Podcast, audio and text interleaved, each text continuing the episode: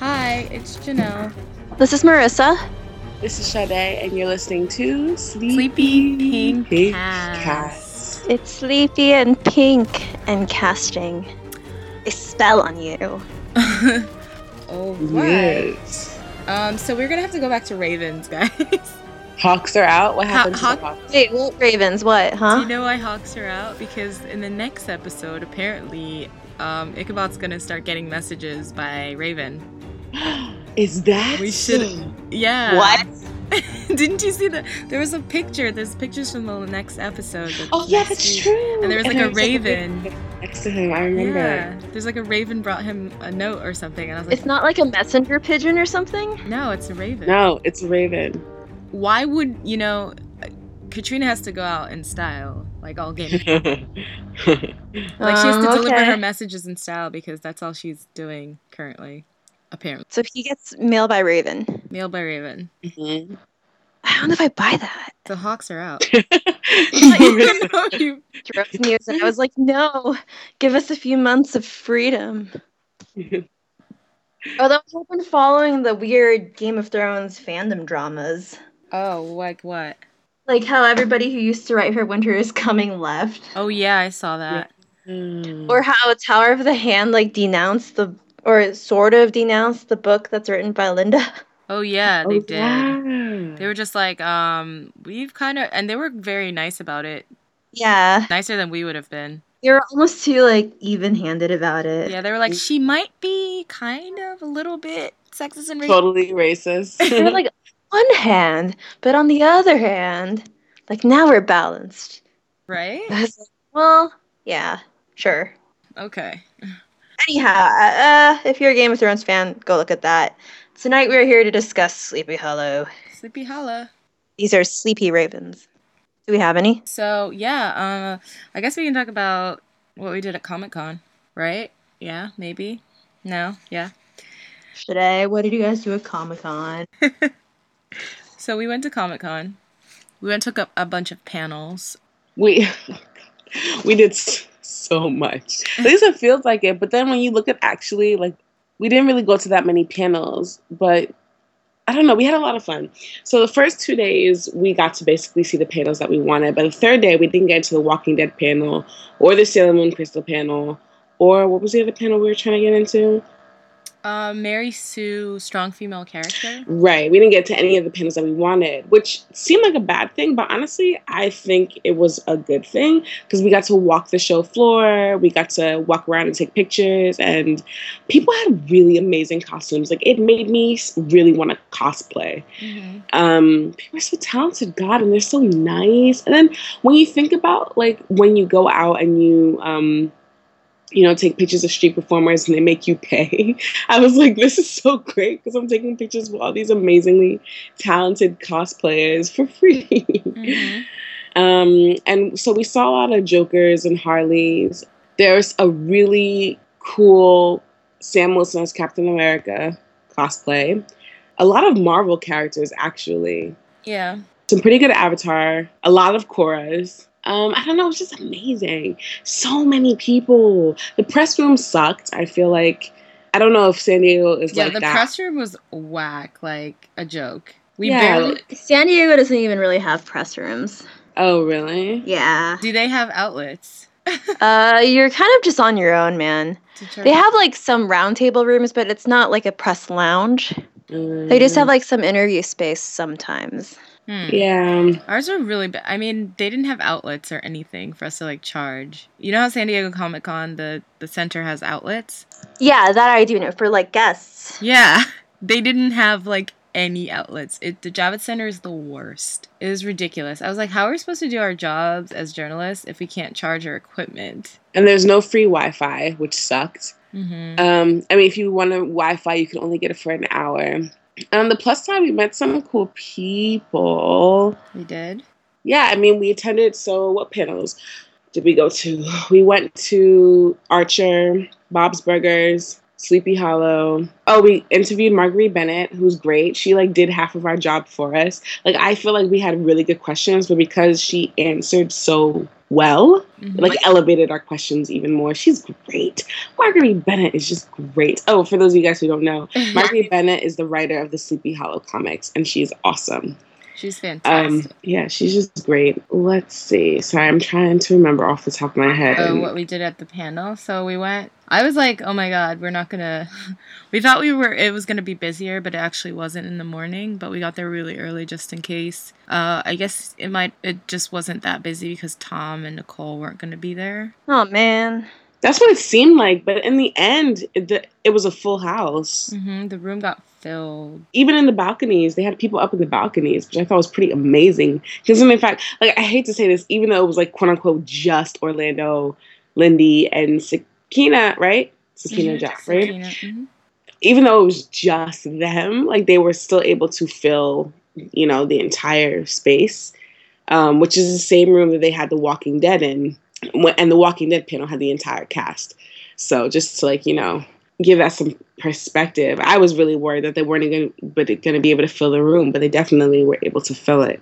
So Um, everybody from the cast who was there are people of color, right? Mhm. Yeah, It just kind of reminds me about when Nicole said about how like she was in London for Comic Con and it was just her and Tom wasn't there.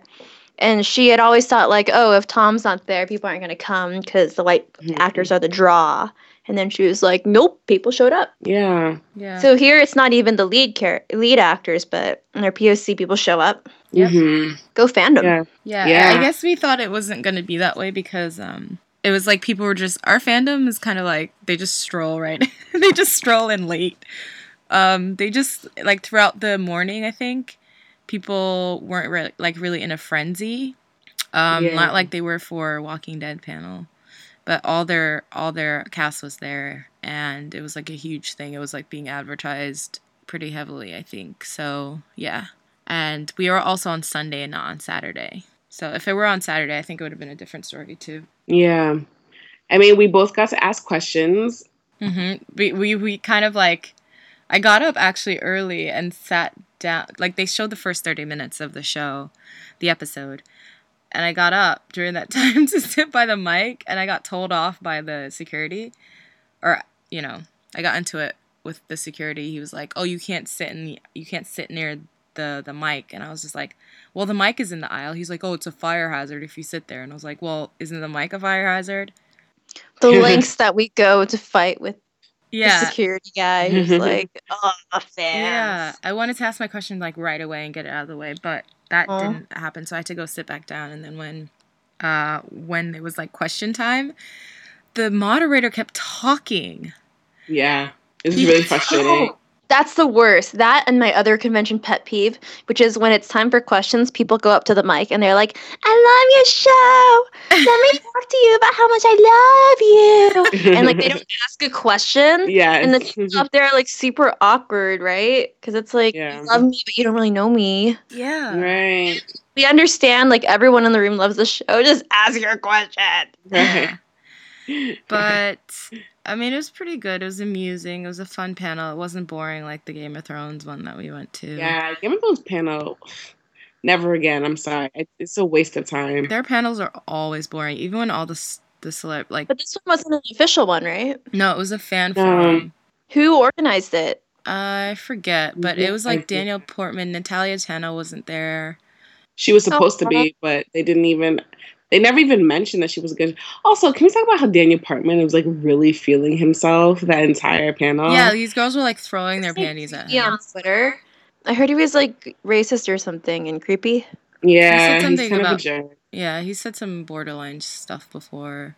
Oh. It's like he said something about Beyonce and feminism. It was just like, like you know shit about feminism. You're, s- Get out of here, man. yeah, you're And, straight. like, like- Game of Thrones, You don't get to talk about feminism. And one of I know Janelle, one of your friends was like that that he saw him and like was like, oh hey, isn't that Daniel Portman? But he was like acting like a total diva or whatever. Yeah. like he he trying to like act like he ignored. didn't- He, ignored him and kept walking and stuff. Yeah. He looked at him and then ignored him and kept walking. And I Well, I like, mean, I think he's entitled to do that. I remember seeing Peter Dinklage at San Diego Comic Con walking around the gas lamp looking absolutely miserable. Oh. Like he had a moment by himself in like 48 hours. yeah, but he's Peter Dinklage, you know. Yeah. So you're saying that Podrick Payne isn't the most noble and loyal squire that ever. No. Oh, Like we saw- him penis jo- like about his dick, and then he was all like, "Yeah, huh, huh, huh." like, shut up." So he probably cries into his cereal at night. I've seen bigger stars walking around. Did you just say he probably cries into his cereal at night? Yeah, like if that's all his character is, like it's all people associate with the character is his dick. he seemed to love it. Yeah, I was Oh. gonna say he didn't seem entirely bothered by that. He They're like, seemed to love oh, it. I don't honestly. I was. These girls were just like throwing their panties at him. I was just like, really? It was kind of one of those things where it's just like, but he's not. Okay, let me just. It was embarrassing. a talking little shit. bit. Stop talking shit. They were sweating. He's sweating not him. very good looking. No, he's not. He- Watch him listen to this podcast and be like, "Oh my god, I'm sorry, man. Satan No, I'm not. all the Shit. way. that's so funny." Anyway, but the Sleepy Hollow one was really good. Um, I mean, most of them were great. Well, we got to ask two questions. Sade asked, "Sade, you wanna talk about what you Okay, asked? so my question actually um, revealed quite a few things. One, apparently, I guess they don't watch each other's interviews because when I mentioned that um, Tom and um, Nicole were good singers, they were like, "Wait, what? Wait?" They were like, "No, we know that you know Nicole's a good singer, but we didn't know that Tom could sing also," which was very interesting. Um, so Len, who is actually ridiculously handsome in person, yes, texted Tom and Who's to Len? Len, Len Wiseman. Wiseman. Oh, the producer? Yeah, Yes, he's he was there. Really attractive. Um, he's married to Kate Beckinsale. Oh, Oh. okay. Is he the director of Underworld? He maybe Huh? he played. Okay, but the producer is actually good looking. yeah, he's really cute. yeah, right. He's like I really know. attractive. Some girl went up there and was like, "Len, you are fine." Yeah, he's really handsome. yeah. Yeah, so two things were revealed. One, that they obviously don't watch each other's interviews because they didn't know that Tom could sing. And then when Len texted Tom, do you remember? He Yeah. texted Tom and he was just like, I'm going to text Tom about this right now and asked him. And Tom was just like, There are many things you don't know about me. And so my question prompted Len to reveal that there's going to be an Ichabod discovering karaoke episode as well as Ichabod um, learning yoga, which I'm so excited to see. Um, so basically, my question was, which I asked, I actually also asked this question of um, Marguerite Bennett, and I kind of wish, even though I like that my question like revealed something from an upcoming episode, I kind of wish I asked something different, but whatever. Anywho, I was like, oh, like you know, if Team Apoc- Apocalypse walked into a karaoke bar, um, what song with their characters sing? And of course, Orlando was the only one who answered because Oh Orlando. no. Yeah, and he was just like, yeah, um, I think Irving would probably jam to "Staying Alive." I thought it was "I Will Survive." Oh, I will survive. Was it "I Oh, Will Survive"? It is. Yeah. It was. I will survive, which I thought was really funny.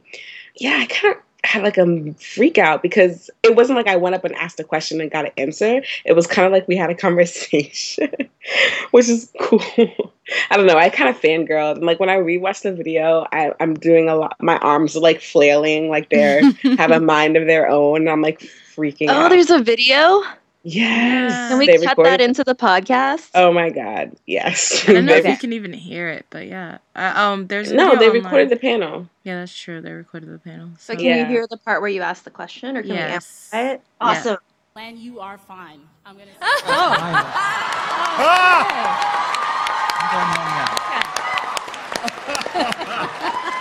Yeah, we, That's me leaving.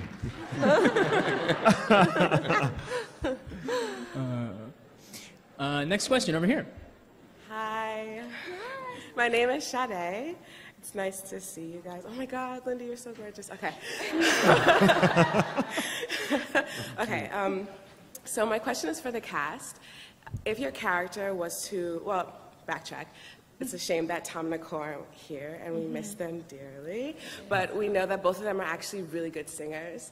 Um, so it got me thinking if Team Apocalypse. Did you just say good singers? singers. Yeah, haven't you heard? I'm sure you've heard Nicole sing. No, Nicole's amazing. I'm No, surprised Nicole. about Tom, Nicole. I totally understand. Oh, Tom can't sing? No, Nicole, I, don't got. know. I'm, I'm literally. I'm gonna text Tom right now though because I. Oh my god. that I don't know at all. I, I will say this, and you guys are going to be the first to hear it. We are going to do an episode where Ichabod discovers karaoke. Oh my God!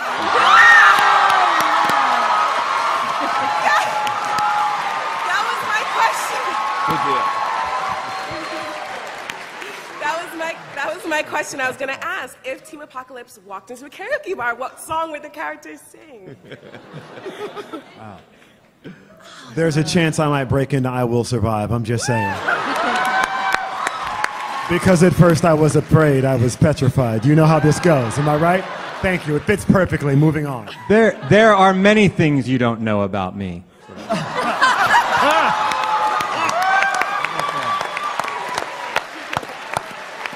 Tom Mison, ladies and gentlemen. That's amazing. It doesn't surprise me, to be honest. He's probably a dancer as well. Is he? Hmm, yeah. I, Ballet. I, I, if he's a dancer, I need to see him drop it like it's hot. That's all I'm saying. I need to see Tom Mison twerking. I need video of that, please. If you have it, send it to me right now. Oh, that'd be so good. I'm, I'll I'll save it for the episode. We will get to see them sing, Yeah. both of them. I'll hopefully- Oh, ah, well played. That's awesome. How and fair. But you know, I kind of wish, even though my question was fun, I feel like because it didn't really get answered, I kind of wish that I asked the, the um, it could be sidekick sidekick question. Question. Yeah. But that's okay. Yeah. Maybe s- another time. If Nicole had been there, maybe, but then I'd be putting her on the spot too. Well, I kind of like the idea of asking The producers. the producers, uh, but I, a part of me really kind of wanted to hear what uh, Lindy had to say, specifically Lindy. I don't know, like Orlando's great, but sometimes he could just be too much, and I feel like I wanted to hear more from you know Lindy and Sakina, but it was mostly just him talking. kind of dominating the experience. Yeah, which is something that Tom usually does too. But you know, it it wasn't bad. I think it overall it was a very it was a great panel. It- They're just so you guys watch a lot of interviews. We what? You guys watch a lot of interviews. I mean, Yeah, we do. mostly you the know who talks more than the other people in the cast. Yeah. Yeah. But mostly, I mean, Nicole and Tom ones. Because they're so Yeah. cute together. But there hasn't been any Nicole and Tom ones. I haven't been keeping up with the interviews because Nicole's No, there being- hasn't been any lately. There hasn't been any Nicole ones, period. Yeah, like you'll see Tom by himself, but you won't see Nicole by herself, which is really frustrating. Yeah. Um, my question after after Sade asked the fun question, I was like, let me just make everyone feel terrible right now. So I said, I really love the show, obviously, but I'm gonna ask a tough question, which I'm hesitant to ask. And then I went into how the show doesn't always portray mental illness well. Whoa, you actually asked this. Yeah. Yeah. Uh, let's go next question over here. Okay, um, so I love the show, obviously. That said, this is kind of a tough question that I'm kind of hesitant to ask. But fans have noticed that Sleepy Hollow sometimes isn't the best at portraying mental illness. For example, in the latest episode, there was a patient in Tarrytown Psych, the guy who said hi, who was played for laughs. Then immediately after, there was the receptionist who asked if Abbie was there to admit Ichabod. And then he looked visibly upset at the implication. And then there's the running theme that because Abbie, Jenny, and their mother weren't really crazy, then they didn't deserve to be treated the way they were treated. So I guess my question is, moving forward, will there be more sensitive portrayals of mental illness in the show?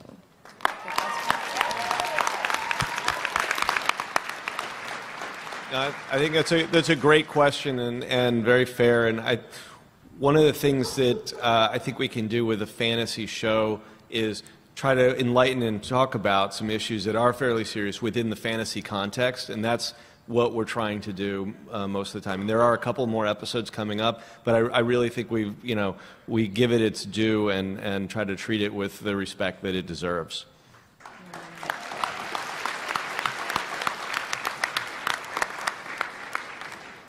Over here. I was like, go. I was like, go hard or go home.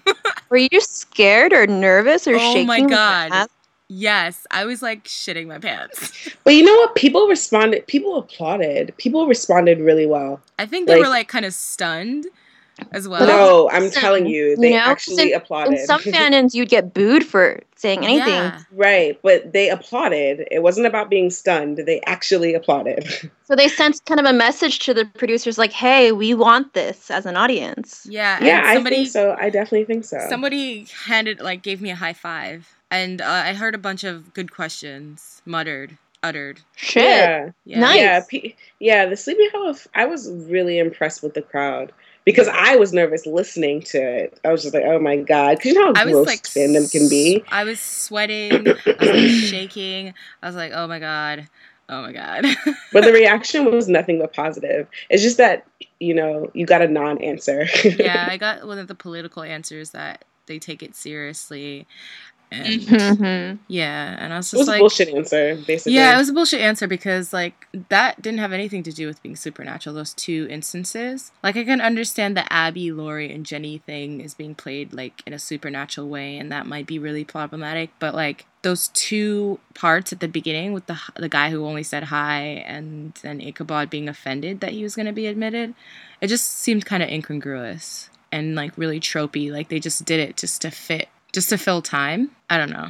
I was kind of disappointed after he answered it. I was kind of like, mm, yeah, okay. And I kind of went. It was Len who answered, right? I think No, it, wasn't Len. It was Mark. Goffman. It wasn't. Mm-mm. Okay. It was Mark Goffman. Is Mark Goffman the one who's obsessed with Katrina? That's what people thought. I don't know. Oh, okay. So it was. Yeah, I was. I was. I, even after I sat down, I was still shaking. I was like, I was well, like, it oh, definitely does make a difference, right? The portrayal of, of mental illness in the media. I remember meeting this professor who actually studied this, hmm especially in the context of like Batman villains. yeah. And he was trying to figure out if like people's opinions of people with mental illness change depending on what they consume. Mm. Oh yeah, I'm sure. I'm sure it does, right? It- I mean, like- for it does for people's opinion of women and minor other minority groups. I can't see why it wouldn't for people with mental illness. Mm. Yeah, but uh, yeah, I was. I mean, I was like, oh my god, we're gonna get blacklisted. No, we aren't. it was a very positive response, regardless of the non-answer that we got, which I feel like they that we would have gotten no matter what, just because of whatever contracts that keeps people from in the industry from giving us like honest answers about almost anything. But like Yeah. the audience response was one hundred percent supportive, so I don't think you should be worried. Yeah. And um I think it's good that it's at least out there and they know people are upset. Because I, I kept seeing people complain on Tumblr, but no one was was tweeting the producers or the directors or the writers and I was just like thinking tweet the writers. You can't just complain about it and not like say something, right? You have Well, I'm sure there's like a level of fear that comes with it, also. You know, Yeah. like even when you're tweeting writers directly, you're not safe from. yeah, but you're. I mean, I I feel a, a certain way about it because it's like on uh, online. At least you're anonymous to some extent. So if you tweet them and you don't, you know, under a different name or pseudonym or something, or have like a tweet campaign, it's just not one voice. That's why I was so nervous doing it in person as opposed to Mhm. online. I was like, at least online I can hide. But I was like, damn, I'm like completely exposed asking this question. Mhm. I know it's like hard to speak up sometimes, but if you're really upset about something like that, you have to at least let people know so that they are aware of it at least. And if they Mhm. don't try in the future, then you can say, well, you know, you're fucking up. Right. Like, I've got receipts. I asked you this, you know? I guess. Did you guys know that the government actually has an award that's all around portrayal of mental health and substance abuse in the media? Really? Yeah, it's called the Voice Awards, um, and it's a award given through the Substance Abuse and Mental Health Services Administration, and it's a campaign. And you can actually even nominate TV and movies that depict mental illness well. Hmm, that's interesting. Like fans can nominate. It looks like the 2014 one is over. It was due in April, but in 2015 you could totally nominate if you wanted a show that depicted mental illness. But the award needs to go to a show that depicts it in a dignified, accurate, and respectful way. Mm-hmm. Mm-hmm. So it has experiences that convey people with mental illnesses struggles with housing, employment, community acceptance, true representations of symptoms and disorders, and the potential for and journey of recovery. I don't know if there's any character on the show right now that necessarily has actually ha- like identifies as having a mental illness. Mm-hmm. Maybe Abbie and Ichabod to some extent have PTSD from their experience. I would, yeah, I definitely say Abbie Is- did, and Yeah, especially Abbie. Gosh. Um, actually, I'm looking now. It looks like Elementary was nominated Hmm, oh yeah, for its depiction of um, Sherlock uh, being in rehab. right. Mm. That makes and sense. Watson being his, and then Homeland's been nominated I don't know why. because the the lead character has bipolar disorder, and Oh, then the other lead has PTSD. Mm-hmm. So, and then that's interesting. I don't know, but yeah, I don't know if Sleepy Hollow is anywhere close to being nominated for an award like this. Yeah. It was a good panel. it was good, good times, uh, despite you know half the cast not being there. I had so many favorite panels. I don't know. I really, I mean, Sleepy Hollow is definitely one of my favorites, but I loved the Archer panel. yeah, Loved the Arch the Bob's panel was Burger panel. hilarious. It was like crying, laughing, like Uh-huh. really, really great. Yeah. Yeah, and I I guess that's all. Oh, um, what was I gonna say? Oh, um, talking about the episode. Apparently, you know when they're in the car. apparently, Nicole Mhm. was in was actually in the car, and Tom was in the car, and he filmed her. According to the writer Damian Kindler, Kindler he filmed her on his iPhone while they were in the car, like having the time of their lives, being like fl- flung around by the stunt people. So Tom Cool. filmed Nicole. hmm Is that one of those cars where the driver's in the back seat and the actors are in the front, and then? I don't know. Wait, what? That's it. What? Well, a lot of stunt cars have like a second steering wheel in the back seat for the stunt driver, and then the actors sit in the front. No idea. I did not. I didn't know even know that. Yeah, that way they can like act and drive and talk, but there's someone like behind them driving. Oh my god, that is so cool. And other times it's a green screen, but Mm, I'm pretty sure they really drove. Didn't she? Yeah, right? I don't know, but I she after that she was sick for a little bit. I uh, it looked like she might have gotten whiplash. oh man, Ichabod, bad I'm- driving. And I'm wondering if, because remember when the production set shut down for about a week or two? I think it was like two weeks, almost. Um, I wonder if she did get whiplash, and they just they were just like, oh yeah, it's an illness because they didn't want to they didn't want it getting out or something. I mean, it could be anything. She could have gotten like food poisoning. Mm-hmm. Yeah, but she posted on Instagram a picture of, you know, you you go to the you get an X-ray. She posted like an X-ray. Oh, geez, on Instagram of all places. Okay. Yeah, it was really random. so people were like, "Did you get whiplash?" Looked like it. It was weird. It's like, ah, maybe that's what it was, and they didn't really want it to get out as public knowledge that you know one of the stars got injured as opposed to one of them got sick. Anyway, I guess that's all for. Let's talk about the episode. Yeah, let's Yes. talk about the Yay. I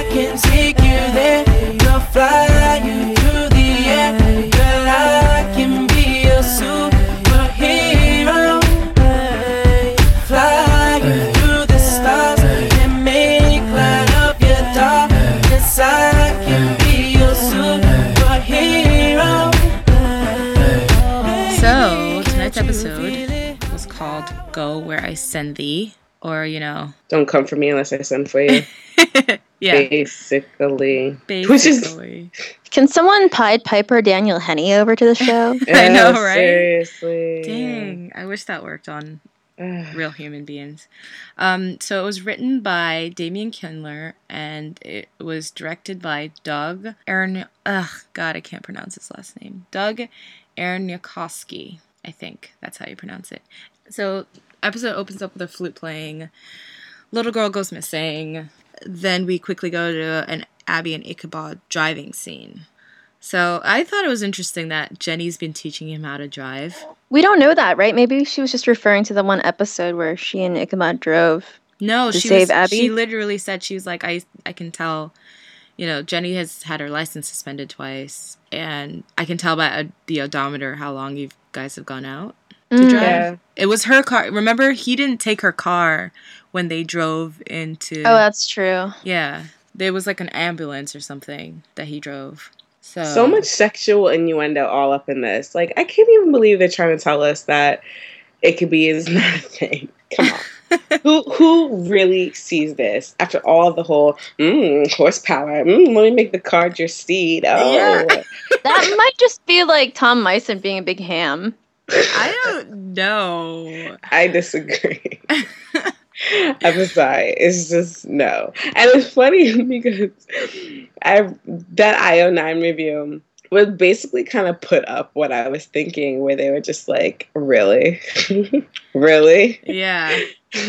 They're like, "Are you serious with this episode? Am I dreaming this episode right now?" He's like talking about. fiction. It took me forever to figure out what he was saying in his Japanese. His Japanese is so weird, Yeah, I was like, how do you know this dude? but I think it's because he he probably saw it on a commercial or something. Yeah, I'm thinking like he watched like the Japanese channel yeah, or because something. but he pronounced it funny, and it took me forever to figure out what he was actually saying, like that was coming out of his mouth, and then I realized because I studied I studied Japanese, so I know how Oh. pronunciation is. Oh, so you know um, how I feel about Mandarin.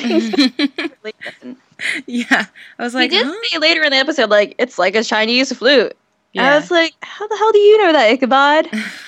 Where are you like Marco Poloing around? He's been reading a lot, you guys. Mm-hmm. So apparently Crane was just messing with her too. He, he like he know how to drive because Jenny gave him such good lessons, and he's like speeding around this parking lot.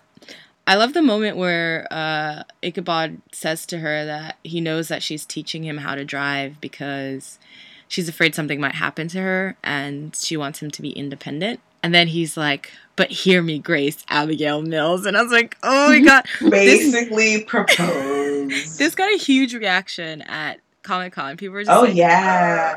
People were like, ooh the audience. I think that's the one fun thing about watching the episode like with an audience. About watching anything with the audience is that you you get the spirit of um, you know, everyone around you and it just makes everything that much more entertaining. Mm-hmm. So like when this scene happened and people were just like, oh, like Yeah. people were freaking out. Especially when he's like, "It is not our fate for one of us to bear the other. We will be victorious or defeated together." His dress on like together. Stop I like. Please stop. Someone ring up the wedding bells. And then Kiss already. and then right after they start teasing each other. He's like, she's I'll like, have your ass arrested. yeah, for unsafe operation of a vehicle, and he's like, if you could catch me. I was like, what is this? This, this- it could be fanfic. That's I what it is. know, seriously. It's almost like a porno. Isn't that like the plot of a porno? This guy's driving erratically. Abbie pulls up, and turns out he's like wearing colonial jacket and nothing else, and he's driving. Oh my Have you been reading the Freaky Hollow tag? Freaky Hollow is that a There's thing? There's a Yes. freaky hollow tag There's a for Freaky Hollow tag. for people's dirty For thoughts. smutfic, yeah, basically. and dirty thoughts It thoughts could be about smutfic. it could be. Hmm. it could be smutfic tag. Hmm. but anyway, so Bye, Freaky Hollow. So Ichabod, uh, Ichabod, Abbie gets a call and they have to go, and Ichabod's like try to get in the driver's seat, and she's like, "Not so fast, Ricky Bobby." This is really funny because Ricky Bobby trended last night because she said that on I don't Twitter. know who Ricky Bobby is. I feel like Ichabod. Talladega Nights um, with Will Ferrell. Did not watch. Well, his Yeah, me either. name, he's supposed to be a Formula One driver, and his name's Mhm. Ricky Bobby in it. So it was, I thought it was pretty funny, but it trended on, on Twitter last night because she said it.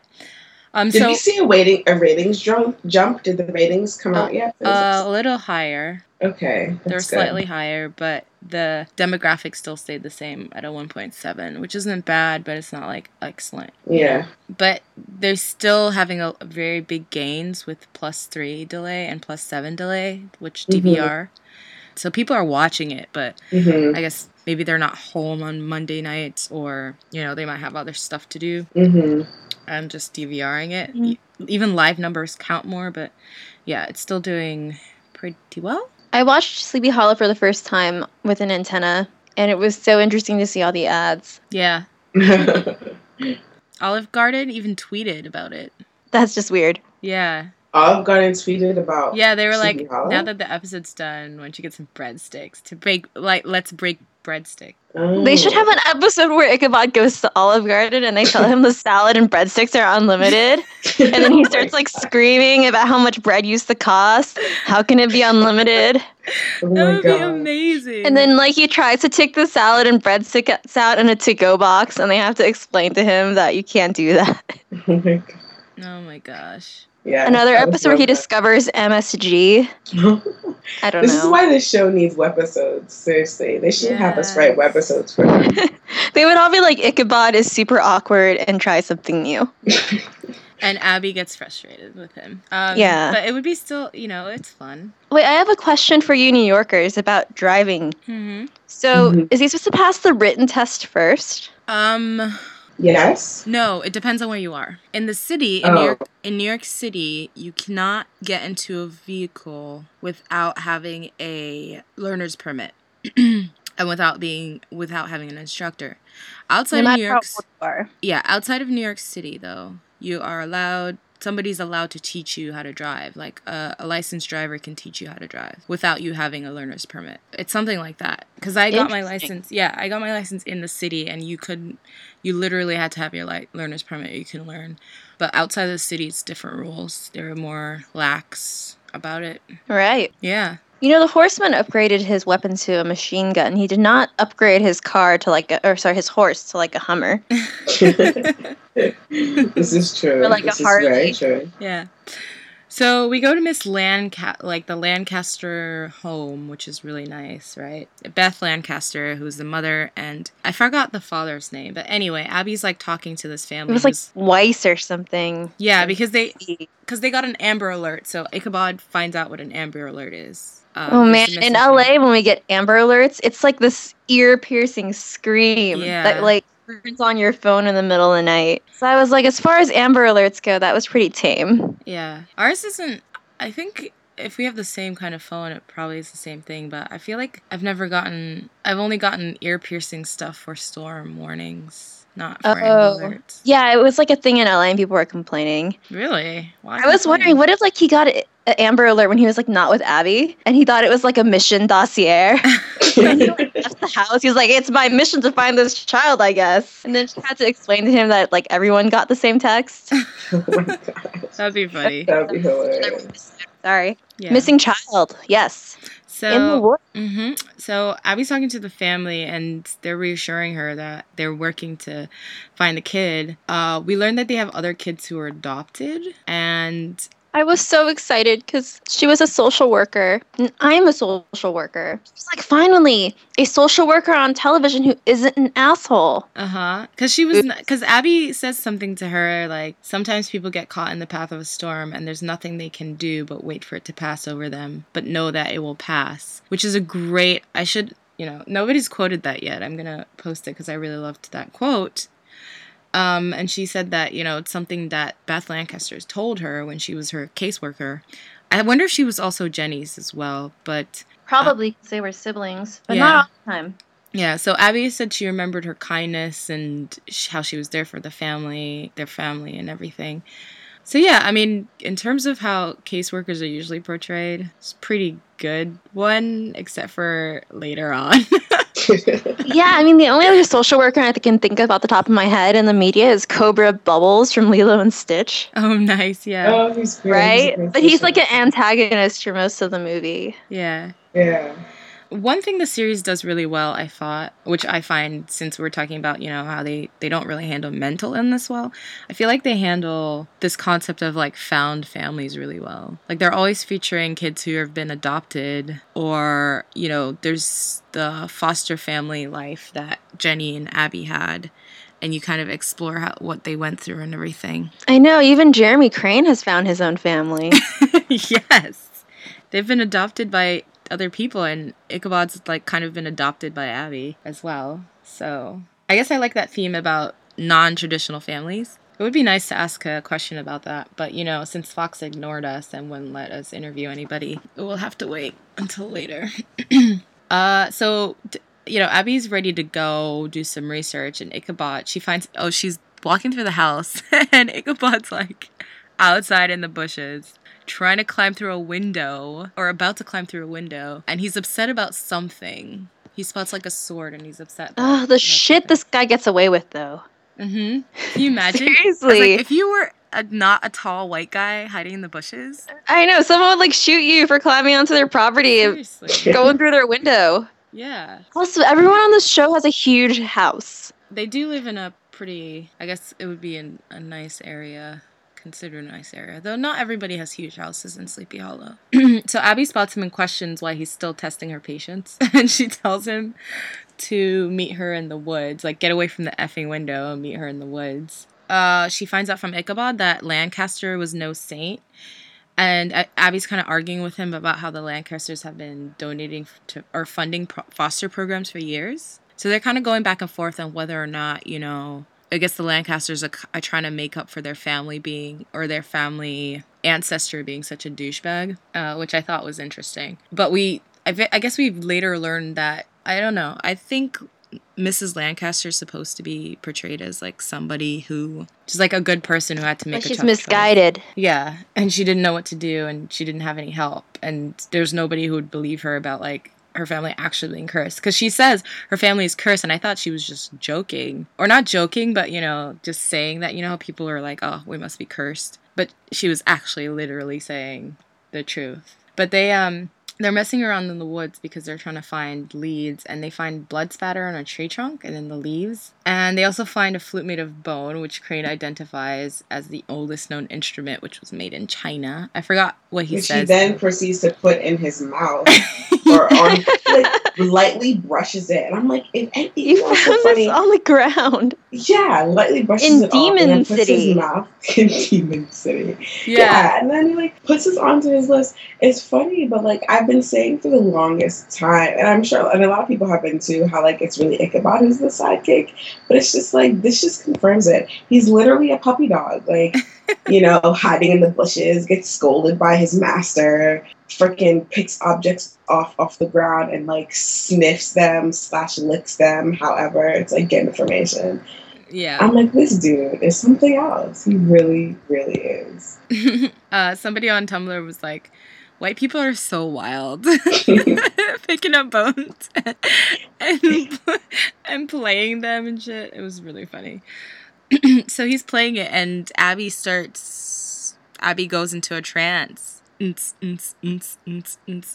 Anyway, she goes into a trance and she wanders off while he's like examining this bone flute. Wait, so explain this to me. What do you guys think about this? But like, why is Abbie affected by? Yeah, I was gonna bring that up later. Yeah, well, but- she is also a little girl who was lost in those woods, and I'm surprised that didn't come up for her I wonder more if- strongly this episode. Yeah, me too. And I wonder if that's what it was about. Did that flute lure her the first time, or the only time that she and Jenny went missing? No, I don't, No. I don't think so. I think Moloch kind of. I think they just passed out or something. I don't know. But I guess the reason why I'm asking is because mythologically speaking, the Pied Piper goes after children. But we see in this episode that he goes after grown ass people as well. But it's like his choice. Like he, you know what I mean? Like he plays the instrument and he's just like, these are the people that I'm trying to harm. So that's how I'm assuming that's how his magic worked. I mean, I have a theory about why when Ichabod played the instrument, Abbie was affected, but What's your theory? Well, I think it's because the piper works it, like it, it enchants the one that you want. That's what I think. And so Abbie was taken by it because deep down inside he wants her. But what about the recording? It worked as a recording too.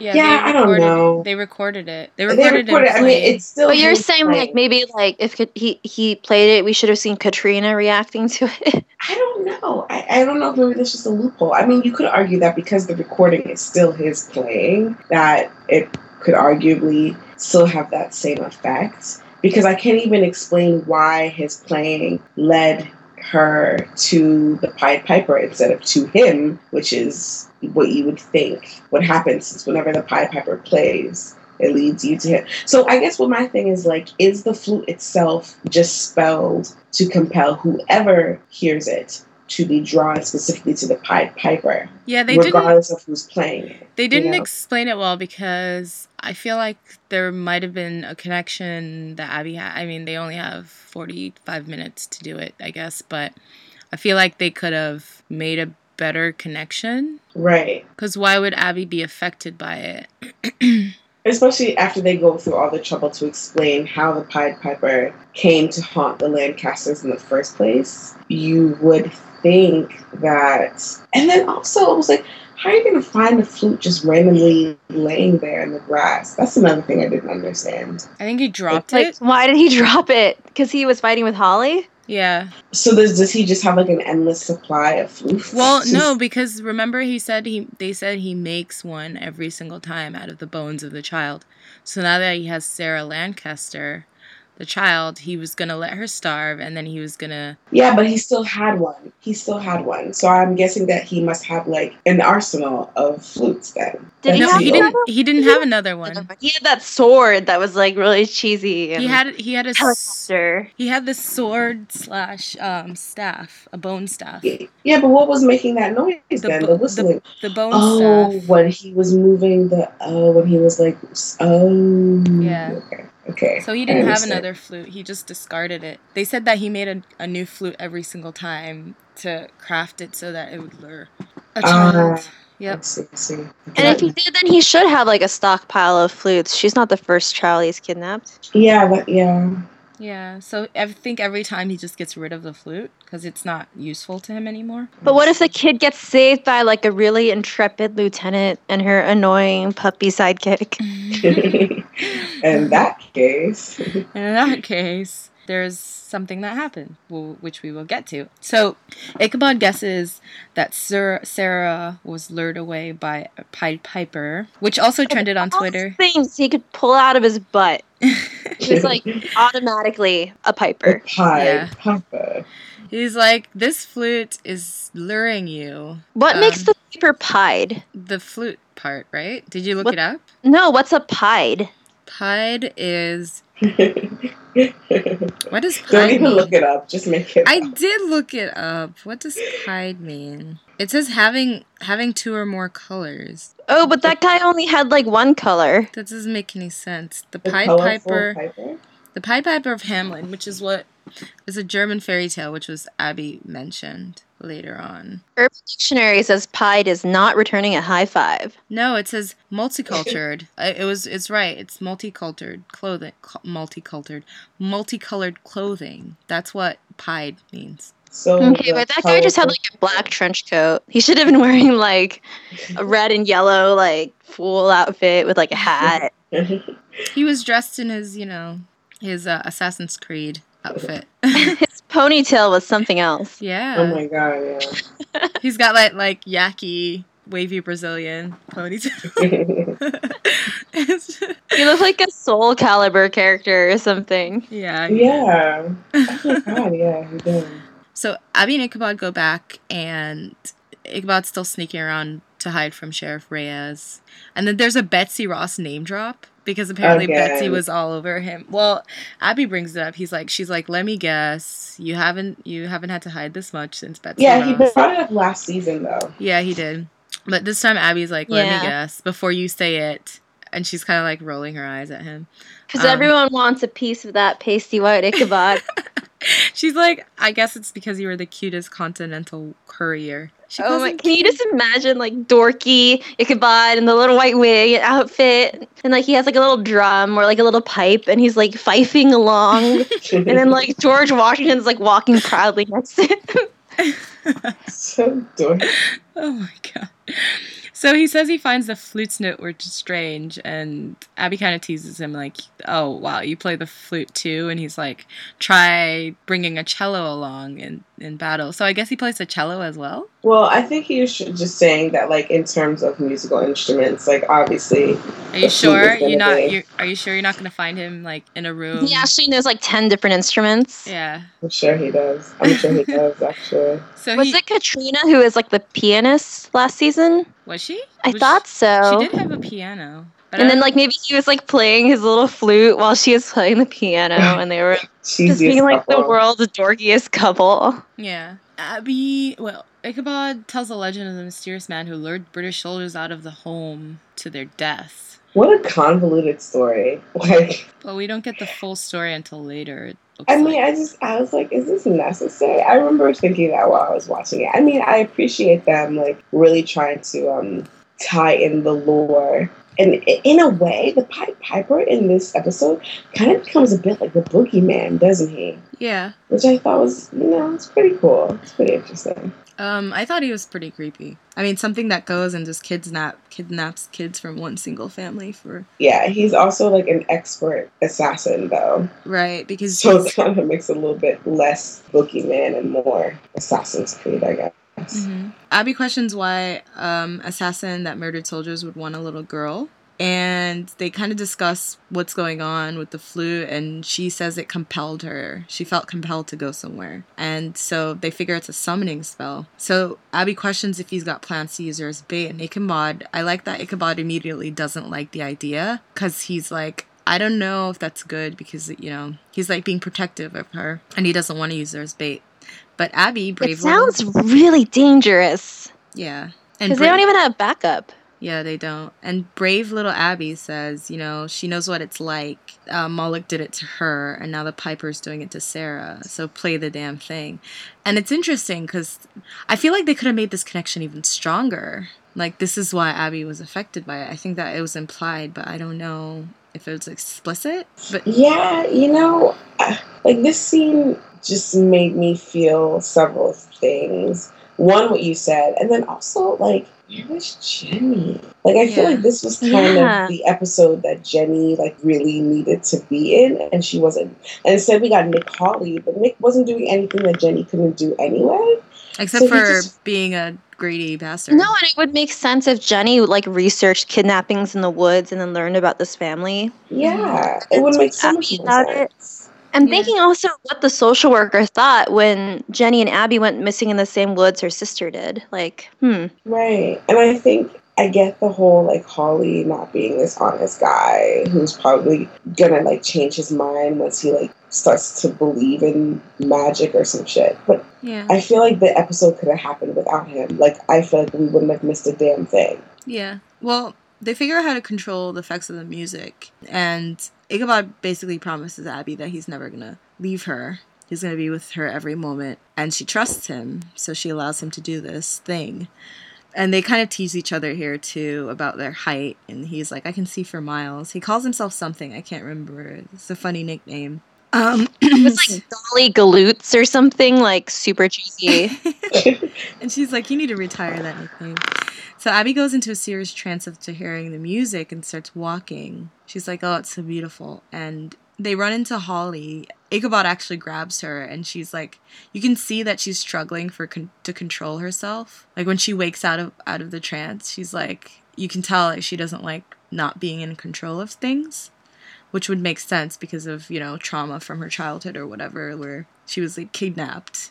It's really dangerous for to send somebody back into that kind of state of mind after they've been in it before. Yeah, unless she like fully resolved it, it could have made her like very like freaked out and not in a good place to be a fighter. Yeah, but it's Mhm. it's good that Ichabod was there to kind of look out for her, and she didn't freak out. He was like kind of her anchor. I thought that like her nice. safety blanket. Mm-hmm.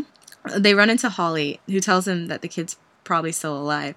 But Ichabod's so irritated by him that everything he says, he just like finds so annoying, which I think is hilarious. He's just like, oh, yeah, telling us the kid's still alive.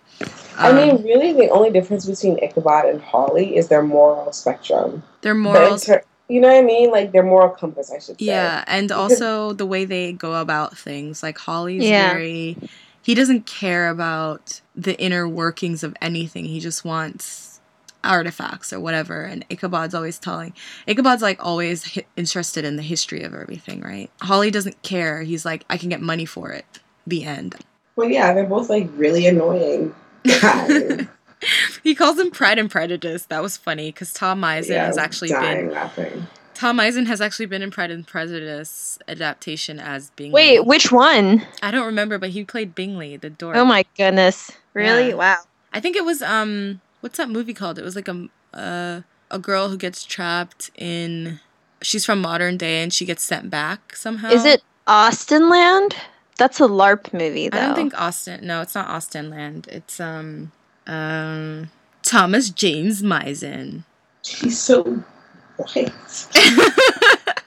Thomas James, Mison. Mison. Lost in Austen. It was a TV miniseries actually, but I'm gonna watch that and see how dorky he was in that. So, so he had a run in with the Piper, um, who he thinks is a freak in a costume. He was searching for the bone flute. He was tipped off about the bone flute, like where it would be. I guess every, maybe every single time they find an evidence of it. I don't know how he would have been tipped off, but I guess it makes sense if he's being like hired by a, a Hessian, right? So he knew the Piper would strike because he knew of the Lancasters' curse. And we learn more that the British about, you know, the story about how the British were too friendly with Daniel Lancaster's daughters and that he had decided to have him assassinated or decided to have them assassinated. And the Piper had given his soul to a demon. So when Daniel Lancaster betrayed him, he turned into this monstrous being who decided to put a curse on this family. That's why you don't betray mercenaries, you guys. Don't ever do it. But before he did that, he also did a guest stint on Buffy the Vampire Slayer. Yes, he did. Crane thinks it's suspicious that Hawley was conveniently in the woods, fought the Piper, and survived. He's really, you know, he doesn't want to work with him. But Abbie thinks that they could use him and he makes a deal with him to find Sarah and that she'd hand over the flute. And Ichabod's like, I don't, you know, basically, I don't want to work with this callous brigand fire. Is that what he says? Is that what he calls him? I didn't. I don't remember Yeah. exact words, but like a privateer and like a. mm. yeah, he just keeps insulting him in different old timey language. Old timey language. I don't know. Funny. Yeah, but Way to treat your allies, Ichabod. yeah. I know, right? And at this point, we go to Frank Irving, who's been MIA for a bit, and he he starts reading his Bible, and he reads the Horsemen of War will gather his soldiers to rise and begin the end of days. He has a vision. He has a vision where he's totes evil, and then the Bible gets set on fire. I thought this was kind of cheesy. I was like, what? It was so cheesy. Who, who, whose idea was this? it was so it seemed such such like a not a fan servicey Like thing but a fan servicey thing for orlando i don't know was Where he's like kind of- punching things with a headband and stuff. yeah he looked like rambo Yeah, it's he didn't even look cool. He looked kind of dorky. I kind of really- wish they had him like. It would have been so much cooler if they had him like a sleek ass suit with like a machine gun or something. I don't know. It was so Michael Yeah, Bay. the, I like, almost wish they went Tank all top the way. and the the headband. Yeah, I was like, what's up with that, dude? it was so weird i was like really Yeah. he doesn't have It, any it almost looked like a dream sequence. It didn't have any protective anything on it was just so campy Well, I mean, no, he was like a demon. Like, that's I don't think he would need that. so after this we go back and abbie's she's in a trance and hawley's kind of like this is freaky um, what kind of magic trick is this he's not very bright is he He's like trying to be Han Solo. i'm kidding uh he's just very skeptical He is. Everyone's picking up on that. He's Yeah. kind of a flop character for me, man. Hawley, Nick Hawley's just not doing it for me. i think it's just funny when he gets into it with ichabod so that's why i find him amusing when he's around Yeah. Could have been Mm. Daniel Henney. But it's really funny that Ichabod's like, for goodness sakes, will you be quiet? I was like, huh, you could have been talking about yourself there. But they're really trying to like highlight how like petty Ichabod can be sometimes. yeah, yeah. Definitely. Like, yeah, that's very true. Um, they find the lair after searching f- through the woods for a little bit. Um, and they creep around the secret tunnels, secret tunnels. And they find Sarah, who's at this point being starved out because, uh, what is it? They, the, the victims die of exposure to the elements. Yeah. So she'd be like freezing in the woods, um, hungry. What else? There was some like Dehydrated. She'd be dead in a in a while. I don't know how long you can survive like that. Probably like they said like 36 hours. That's a really horrible way to go. Yeah. By the way, I'm surprised they didn't just he just doesn't kill his victim. I guess they, he wants them to suffer. they creep around and they find Sarah and they also find the Piper which Hawley gets into it with. He's fast. The guy who plays him is actually really cute. I he has a Twitter. The guy who plays who? The Pied Piper. Oh. He's a martial artist. Oh, huh. Uh, he and Crane get into a fight with the d- demon, who starts spinning his bone staff and making a sonic scream noise. But then Hawley throws something in the fire and it goes boom, giving them time to escape. Abbie runs out with Sarah, and then Hawley and Ichabod blow up the joint and escape. What was, Was that? that detonator an iPad? That's what I thought. Like a little That's a mini- waste. a mini iPad. Well, you know, Hawley's getting money. He's getting dough. I guess. It looked really. that gel and like something else. It looked really fancy. I'm just judging his bomb building skills. They try, they try to convince him because okay, so now Hawley wants nothing to do with fighting the demon because Ichabod and Abbie are like, we're gonna go for backup. He's he's like, you know what, I I made I held up my end of the deal. You found the kid. It's time to give me the bones, the the bone flute. And they try to convince him about how the evil they're facing is real and how the end of days are coming. So they're trying to. I feel like they're trying to recruit him to their side in a way, because they know that he's useful, or at least Abbie is. But they're trying to build like their army, you know. And so far, they only have what Jenny and Katrina. They're, they don't have a lot of people on their side. And then Hawley's all like, hokey religions and ancient weapons are no match for a good blaster at your side, kid. Yes, but Abbie keeps her end of the deal. But while she hands it over, she just I I knew she was gonna do this. I thought that was awesome. I was like, do it. Break the bone. I figured she when she told him that she made that deal with him. I was like, Abbie's really clever. So I don't think she's gonna give it to him in one piece. And I was so glad to see that she didn't, because you know he already has a really powerful item that he stole from them. And why would they give it to him in one piece? You know. And Crane is like got a boner for his lieutenant because he's all like happy that she broke the bone and was all. Did you catch them being kind of like parenty with Sarah? Oh, they were like holding her and like Abbie's like bouncing her on her knee and It was so cute. if only they had taken her to ice cream. Like this kid needs some. Well, I mean, when they needs like an IV, not ice cream, but whatever. she needs therapy as well.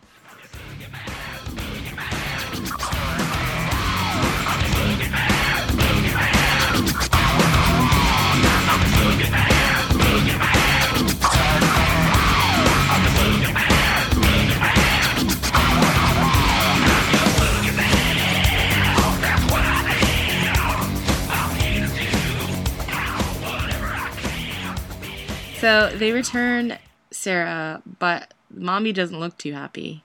Uh, next thing you know, Abbie and Ichabod are loading up, and Abbie breaks out the noise canceling earbuds, which is kind of nice, right?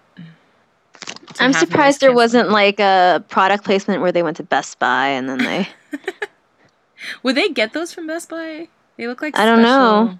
Noise canceling. I guess they could be cop noise canceling earbuds. Yeah. They probably get them from some secret, you know, warehouse or something. Ichabod's kind of impressed by them. He's he's about to complain and then he's like, "Ooh, wait a minute."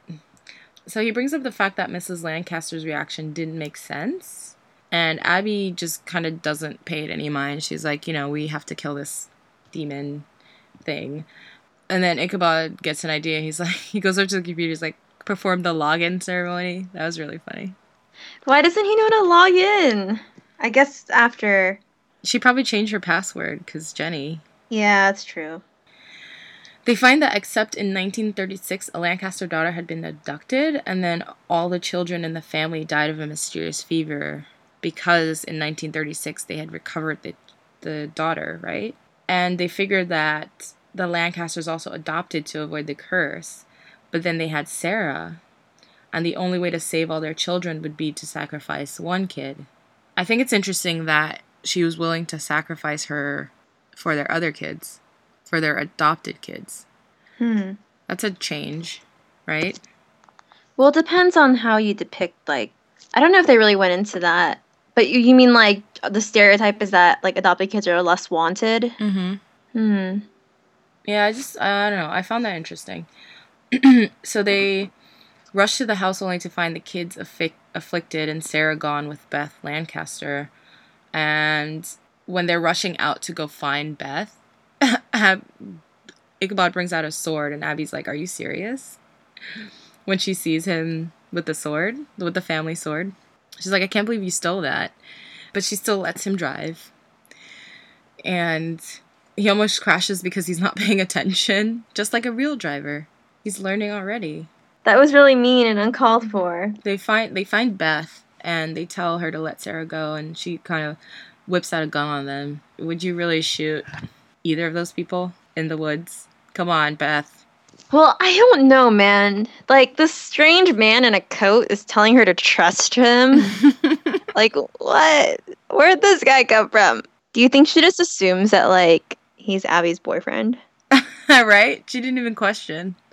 I don't know. Maybe she does. Her boyfriend is like a proto goth who dresses in weird clothes. Oh, okay. a proto goth raves on the weekend. But Abbie questions what she was gonna let the Piper do, and she asks, and Beth asks her if she knows what it's like to feel so helpless. And she's like, Haven't you ever prayed for something from your past to go away and refused to believe that is true? I was like, Yes, Abbie knows that so well. It's, it's weird. There were so many connections with Abbie and Jenny's story in this episode. I feel like they didn't necessarily use it to their best advantage. Like maybe after the experience, Abbie would find Jenny and give her like a hug and be like, I just went through this terrible thing with this kid who went through what we went through. I just want to give you a hug. I guess that's for fanfic.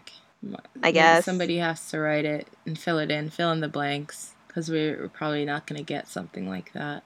So they try to get Beth to trust them, and Beth didn't says she didn't know what to do, and she's kind of breaking at this point, but she drops the gun. I was like, this kid is gonna have so many issues. She was like, when her Yeah, mom was like- dragging her there, she's like, I don't want to go. Mommy, I don't want. She's like, no, you must die for your siblings. Yeah, that's that's therapy. That's a lot of therapy. It's gonna take a lot of therapy. She's gonna be so screwed up. And then Abbie just lets her go back to her. Like, you know what? No. Well, okay. Abbie is a mandated reporter because she's a police officer. So she should have reported the mom to Child Protective Services. But what for? Be like, oh, her mom tried to give her to a demon. Yes, her mom dr- drives. I saw her dragging her daughter into the woods. nah. Yeah, Um, right. I guess like reason for report demon sacrifice. I guess that wouldn't fly. But that poor girl is gonna like. Is she gonna go through what Abbie went through? Is nobody gonna believe her? No, I mean her mom will believe her and her brothers. That's at least some people will believe her, but like a lot of people won't, right? yeah. Be like, oh, we saw this demon in the woods try to kill us. Even if she went to therapy, the therapist would be like, "Oh, kids and their overactive imagination." Or maybe you should. Maybe her mind will block it out, and she'll just be like, yeah, I was kidnapped by this man when I was ten. Could. That be the best case scenario. Yeah. Of course, Pied Piper shows up. They do battle with him. He tries to kill Sarah, and Abbie shoots him because Abbie's a badass. And she sends Crane, of all people, after him. And she's like, finish it. Finish him. Very more. Yeah. That is like a hunting dog. You're like, okay, go get the rabbit. It's going in the hole. Go get the rabbit. Go, go. Yeah, get that rabbit. Get that rabbit, Ichabod. And now my dog is running over here because she heard me talking like in a dog voice.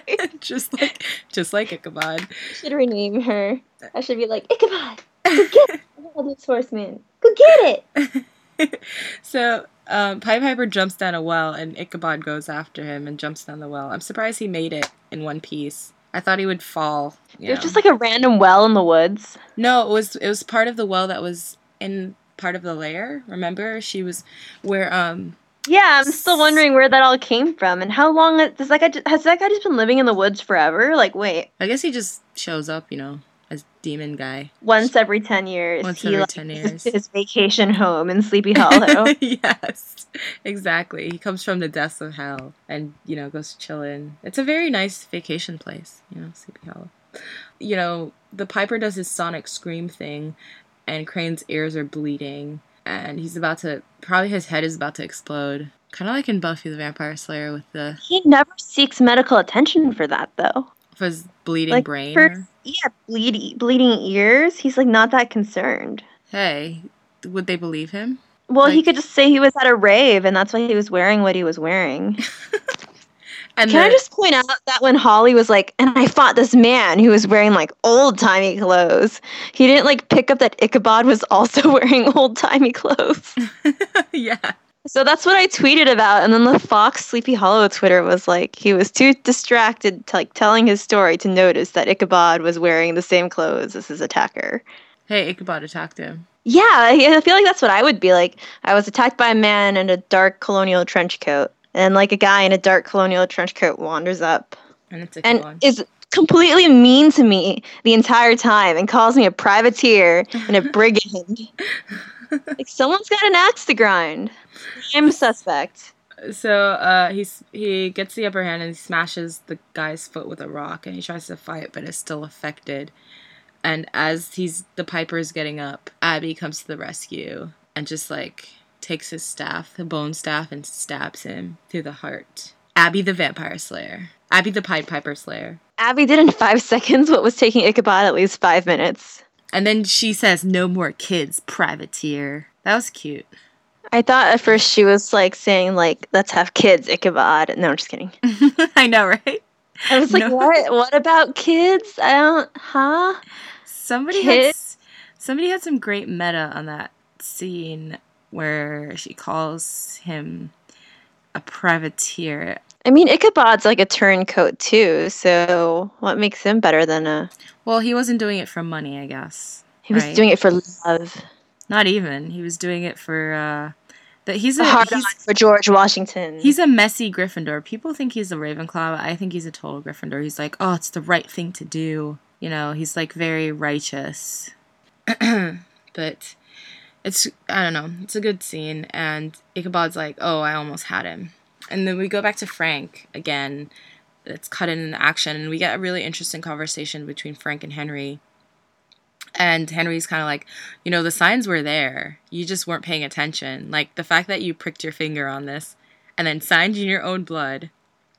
Like you really didn't notice. And he has very practical ways of uh, blackmailing Frank, right? If Frank doesn't want to go ahead with like the most services. mundane thing. Mhm. Like, you might have to pay your taxes twice next year. and you're going to be in jail for a really long time. And we're going to take away your health insurance and Macey's health yeah. insurance. And then the next time you eat ice cream, it's not going to stay on the cone. it's going to fall right off of the ground and just melt. and your car will only get 15 miles per gallon for the next three years. It will never be full enough. You'll always be buying gas. What else? There'll be like rain on your wedding day. it's yeah, it's gonna be like you're driving and then there's like a traffic jam and you're already late. Isn't it ironic, don't you think? Except not really ironic. No, he's like His like little laugh was like so dorky. It's just Mm. like his dad's. So Frank says that you know, you're the enemy, you're working for a demon and Henry's just like, um, but what makes the other side better? Have have they kept your family safe? Not safe? working for demons. Yeah, he's like, have they kept your family safe? They've only brought misery and suffering to his life. And I was like, fuck, like a demon like attacked and killed Devin and like possessed his daughter. Like Yeah. what? But they're like, oh, he's trying to say how it's it's Ichabod and Abbie's fault, and I'm kind of like, dude, the guy you serve started in the first place, so it's not exactly Ichabod and Abbie's fault. It's just weird. I was like, I think he would have gotten brought over to the side anyway, because I think I was like, we still haven't figured out what exactly they want with Irving. So Henry tells him to look in Ezekiel 18:4, and it's interesting. He's like, it says the passage says like all souls are his. Irving figures, hey, I signed in blood. You have my soul. I'm I'm fucked. And then of course we have something to break up this harrowing turn of events with Abbie and Ichabod on coffee date. Ah, started out strong with Ichabod, ended strong with Ichabod. So much Ichabod. So much Ichabod. He's like complaining about how much the coffee costs. He's like a gaudy hillock of overheated milk on a thimble's worth of coffee and costs worth free Tennessee stallions. I'm like, Jesus Christ. Can't you just enjoy something? He must be really fun at parties. Well, he shuts up once he drinks it, right? He's like, oh, yeah, but like, come on. Like, what is it going to be like with other food? Is it going to be like rounded shaped ground beef atop tomato sauce on boiled noodles? What is this, Lieutenant? these damn Italians, Lieutenant. Yeah, I he- could have bought a horse with this Olive Garden breadstick, Lieutenant. Apparently, he he eats matzo ball soup in an upcoming episode, but I don't know if it's him or if it's Tom Mison just on set eating matzo ball soup because they tweeted a picture of like him on set with matzo ball soup, and I was like, oh damn, now I want matzo ball soup. It's good stuff, you guys. Abbie says I can't with you, and he's got he's got like a foam mustache, and she takes that thing and wipes it off. They're so married. Just stop pretending already. They're It's not over. Katrina. he didn't even think about Katrina this episode. No, it, he- maybe once, only like because he was like, He oh, said yeah. her name like once when he was like, "We're building an army, including Katrina, whatever." Mhm. But for the most part, it's like, dude, act like you're married. if if people are, if like for real, for real, honestly, for people who are anti, it could be I don't know what they have to go on. The show is literally giving them nothing, Mhm. nothing. And apparently, some people were complaining about how the show is catering too much to the shippers now, and something's changed, and why are they so touchy feely now and stuff. I was like, are They you serious? always like yeah, from the beginning. like. I was like, he professed his love for her practically in the first Yeah. episode. I mean, maybe they are just like sexy friends, but yeah. Sexy really, really sexy friends forever. Yeah, people were legit complaining about. Didn't you see like you know the it's too much. They're trying too hard. They don't really have romantic chemistry, and it seems like it's being forced Yeah. Okay. Whatever. and it's unnatural. I was like, those are some words to choose when you're talking Mhm. about a black woman being Yeah. involved with a white man. You don't use the word unnatural. You asshat. Wow. Yeah. Creepy. Yeah, I was like, "Are you kidding me?" I was just like, "Shut up!" it's just like I'm not even gonna explain to you why this is effed up. Well, I also don't understand why the concept of sexy friends is like foreign on people. Like, I feel like most people have had at least one friendship where there was like a lot of flirting, but Mm-hmm. Yeah. doesn't necessarily mean shipping, but it can still be like flirting. Mm-hmm. I don't know. Yeah, but uh, Abbie kind of gloats about what they got done because without Katrina, they get a lot done. Apparently, they saved lives, ended a curse, and made everything right. And it's funny, he kind of calls her out for gloating. I was like, he's one to talk about gloating. He's always like name dropping and gloating about what he did in his era.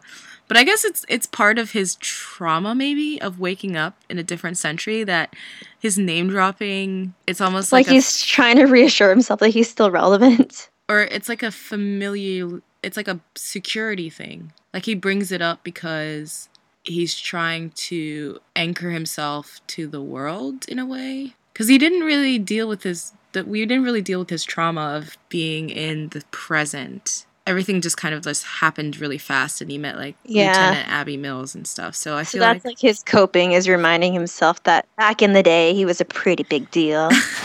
and he knows a lot, you know. I don't know. But he downs the uh, coffee and he's like hot under the foam. That's like so many metaphors. Oh, yeah, Damian Kindler is like the biggest Ichabbie fan, apparently. And where was he prancing off to? He's like hot under the foam and then he gets up and prances off somewhere oh, to the bathroom? I don't know. to give an interview. Oh, and uh, I thought the episode was going to end, end there, but then we get Hawley again, and he's meeting in the shady bar with some dude, because that's the best place to meet if you're a mercenary. You guys had me so well trained. As soon as this guy showed up, I was like, could have been Daniel Henney.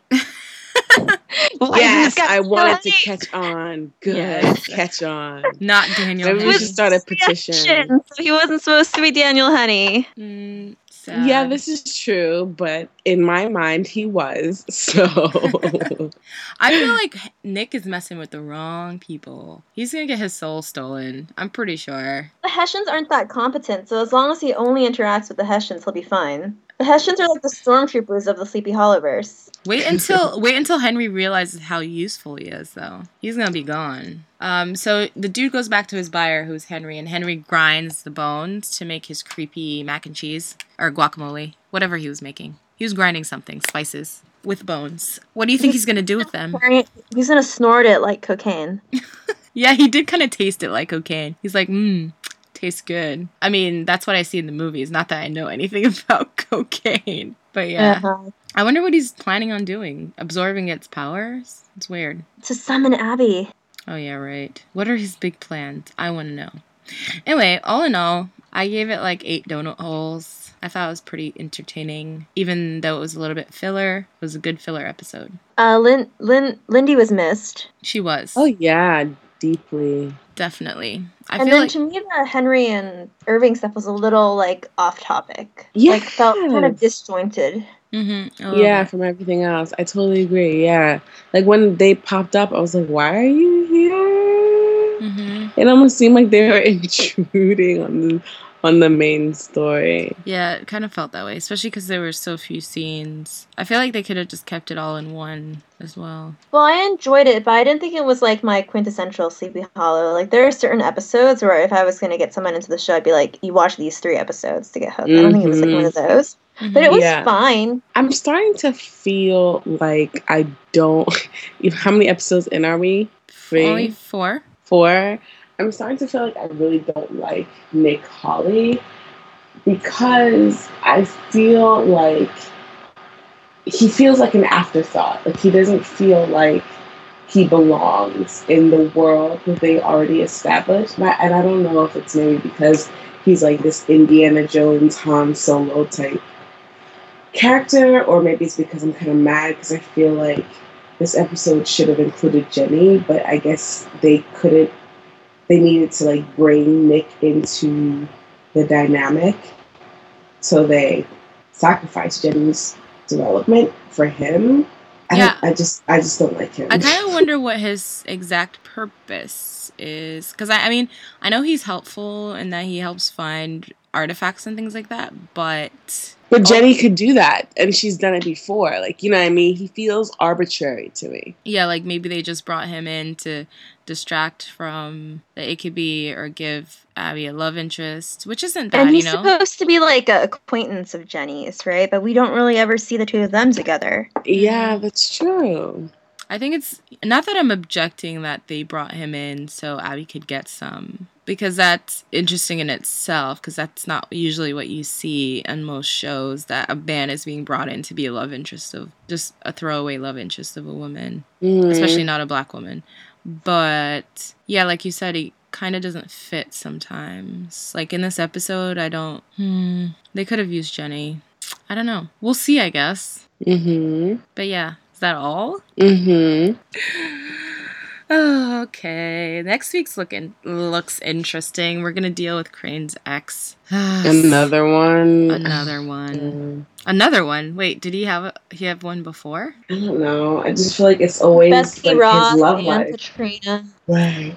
That's true. Why can't we have ex. Why can't we have one of Abbie's evil exes uh, show We up? had Morales. He wasn't evil though. He wasn't evil, and I'm mad that they got rid of him because I feel like, like, why did they? He's not coming back. I don't think he is. He wasn't like I said. He was never supposed to be there. Yeah, for okay. long. But you know what though? If that was the case, I wish that scene that happened between him and Andy never happened then because that scene set it up as though Luke was supposed to be pulled into the fold. That's true. And then it never happened. And to be quite honest, I would rather have Luke be the object of Ichabod's jealousy and a potential rekindling Then not of like a relationship than Nick not Hawley. Danielle to- Henny. Than not Daniel Henry. yes, to be perfectly honest, because I would take the man of color over the white man any day. A and B, Luke was already an established character. Like, there's no need to reintroduce him. There's no need to sacrifice any other characters Mhm. to introduce Luke because we already know. him. Hawley also seems kind of similar to Ichabod in his knowledge dropping, even though they have different moral codes. Right. and different kinds of knowledge, I guess, because he doesn't believe anything that he knows. Right, but that's not enough. For example, like whenever Ichabod speaks disparagingly about Hawley, we get the sense that he's talking about himself. It feels like he's talking about himself. Like that alone is enough to say that Hawley is too similar to Ichabod. Mm, okay. All right. I guess that was it then. Thanks for listening, everybody. You can find us on Tumblr. You can find us on Stitcher. You can find us on Podbay. You can find us on Feedburner. You can find us mm-hmm. on iTunes. and tweet us and follow us on Tumblr and review us. Please review us. We have no reviews for Sleepy Pinkcast, only for Fat Pinkcast. Yeah, So- we have a separate feed for just Sleepy Hollow watchers. So if you want Sleepy Hollow with none of the Game of Thrones, then um, please do subscribe to that and tell your friends. And uh, we'll be live tweeting Sleepy Hollow as well. Yes, for East Coast and West Coast when we can. Yeah, when we can. okay. So yay! Yay! I'll leave you with the preview for next week's episode. Ta-ta. Ta. Put your hands up. Turn around slowly. Restless spirit haunts the site of her tragic suicide. It's a matter of life and death.